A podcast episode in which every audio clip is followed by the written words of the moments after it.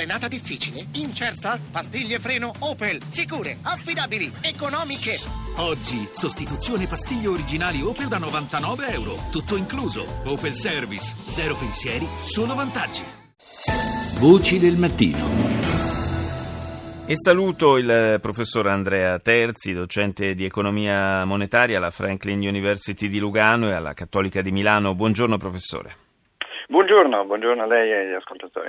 Uno dei nodi che è emerso in questi giorni relativamente al eh, DEF, al eh, documento eh, di economia e finanza in discussione in Parlamento, è quello eh, dell'IVA. Eh, L'IVA eh, che dovrebbe salire, come lo sappiamo, è una delle clausole di salvaguardia che, che, è stata posta nel caso in cui il nostro Paese non dovesse centrare gli obiettivi per quanto riguarda la riduzione del deficit, ma eh, c'è anche l'ipotesi di, di eh, barattare, l'ha proprio detto esplicitamente il eh, ministro Padoan, di barattare un aumento eh, dell'aliquota eh, dell'IVA con eh, un taglio invece del cuneo fiscale, quindi della pressione fiscale sugli, sugli stipendi.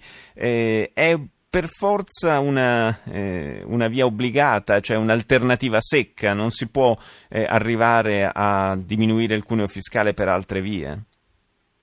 E diminuire il cuneo, cuneo, fiscale è un provvedimento in sé eh, buono perché significa che si pagano meno contributi sociali e, e alla fine si riesce a ridurre il costo del lavoro per le imprese e, e, e allo stesso tempo eh, la retribuzione netta dei dipendenti eh, aumenterebbe. Um, e questa è l'idea buona. L'idea di uh, f- aumentare l'IVA di per sé è un'idea non buona. Uh, un 1%, un punto diciamo, di IVA in più uh, significa per famiglie e imprese circa 4 miliardi di spesa in più per acquistare le stesse cose di prima mm. e, e, e, e, allora ci si domanda se gli italiani hanno 4 miliardi in più da spendere per acquistare le stesse cose di prima. Se così non fosse, in, una, in un clima di ripresa ancora debole, finirebbe che il fatturato per le imprese diminuisce e il governo sarebbe di nuovo alla ricerca di altre tasse. Eh, l, quindi lo, lo, scambio di Padoan è tra una cosa buona e una cosa cattiva, è tutto quindi eh, eh, tutto sta a eh, eh, qual è il, il, risultato netto di questi, di questi due fattori. Eh, io nutro più di un dubbio sull'efficacia ehm, perché l'idea di Padoan è quella di dare la, dare la possibilità a chi esporta, a chi esporta soprattutto fuori dall'Unione Europea, perché chi eh, compra dall'Italia stando fuori dall'Unione Europea non pagherebbe l'IVA e quindi non sarebbe soggetto all'aumento dell'IVA ehm, e, e, quindi eh, sollecitare la domanda estera, diciamo, no? la domanda estera e quindi ancora una volta contare sulla domanda estera invece che sulla domanda interna per eh, sostenere la, la, crescita e l'occupazione. Però noi abbiamo un problema da tempo proprio di, di, eh, di scarsa domanda interna e questo, è, questo è, certamente verrebbe acuito come problema da un aumento ulteriore dell'IVA. Ricordiamo tra l'altro che siamo già uno dei paesi in Europa con eh, l'IVA più alta.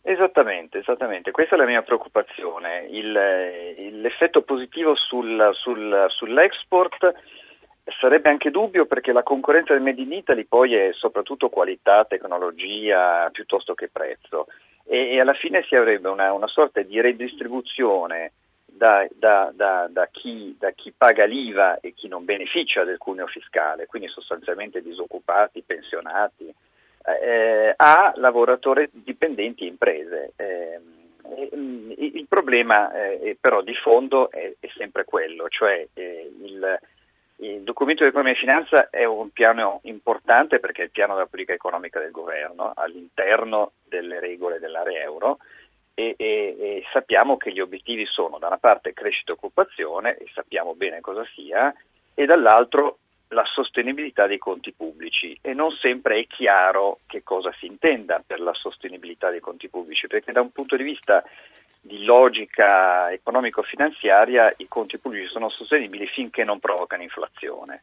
ma eh, nella, nella, logica europea eh, i conti pubblici sono sostenibili se rispettano dei numeri sì. e questi numeri sono stati negoziati politicamente eh, vent'anni fa e sono stati largamente anche sconfessati e quindi ci troviamo, se mi consente un'analogia, una sorta di è come vivere in una casa con delle finestre sigillate eh, i cui, eh, i cui abitanti non hanno abbastanza ossigeno per respirare, invece che aprire le finestre si chiede a chi respira meglio eh, di respirare un po' meno e, mm. e, e, e, lasciare respirare anche chi sta peggio. Quindi con questo scambio rischiamo di fare questa cosa qui. Cioè, Però, diciamo eh, per, per, continuare, per, continuare, la sua metafora che se non, eh, non si fa entrare un po' di, di, aria fresca si rischia di soffocare alla lunga. Esatto, esatto. Potrebbe anche essere però, e questo lo vedremo poi nei dettagli quando Padoan eh, avremo più dettagli sull'operazione, eh, prima poi del, del, dell'approvazione del bilancio del prossimo anno, eh, una, una sorta ancora una volta di una tattica con la Commissione per ottenere, mm, eh, per, per, per diciamo, soddisfare la, la, la, l'esigenza della, uh, dell'aumento dell'IVA per, per, le questioni che lei diceva prima di salvaguardia e, e, e, barattarlo con una riduzione fiscale da un'altra parte, quindi riducendone i danni. Ecco, e, e allora potremo capirne un pochettino la razio. Eh, resta il fatto che eh, il, le, le, le, regole fiscali europee sono comunque eh, una, eh, un, un, una, una, griglia, una sorta di, di, appunto, di, di, finestre sigillate che non lasciano entrare l'aria fresca che lei diceva, eh, che, che, non, che, non, danno margini di libertà alla politica economica del governo. Quindi quando facciamo questi documenti di economia e finanza dobbiamo sempre girare con delle, spostare una casella da una parte all'altra eh, e con un risultato netto che poi ancora una volta anche in questo DEF sì. eh, si tratta di una manovra alla fine restrittiva. Eh, mm. cioè entra meno denaro nell'economia di quanto ne esca in forma di tasse. Eh, il rischio è che quando andremo a ragionare sulla prossima manovra a fine anno i conti siano, il conto da pagare sia ancora più salato. Eh, questo dipenderà anche molto dalla, da, dalla crescita, perché sappiamo che eh, le regole europee eh, valutano il debito in rapporto al PIL. Sì. Eh, il DEF contiene una previsione di PIL piuttosto ottimistica, eh, l'1,1% di crescita. Ehm, e, e, quindi eh, basterebbe eh, che eh, il, il, clima internazionale, il clima economico internazionale che in questo momento è abbastanza favorevole, si rovinasse un po' e, e, ci troveremo subito di nuovo in debito d'ossigeno per riprendere, per riprendere la metafora. Eh, sì. Basterebbe per esempio che gli Stati Uniti rallentassero ci sono diversi segnali di rallentamento del credito bancario negli Stati Uniti. Che, eh, eh, non, non, non, sia mai che dovesse accadere anche da noi, dove già siamo alle prese da tempo con questo problema, sarebbe davvero un bel guaio. Grazie al professor Andrea Terzi, linea al GR1, ci sentiamo domani.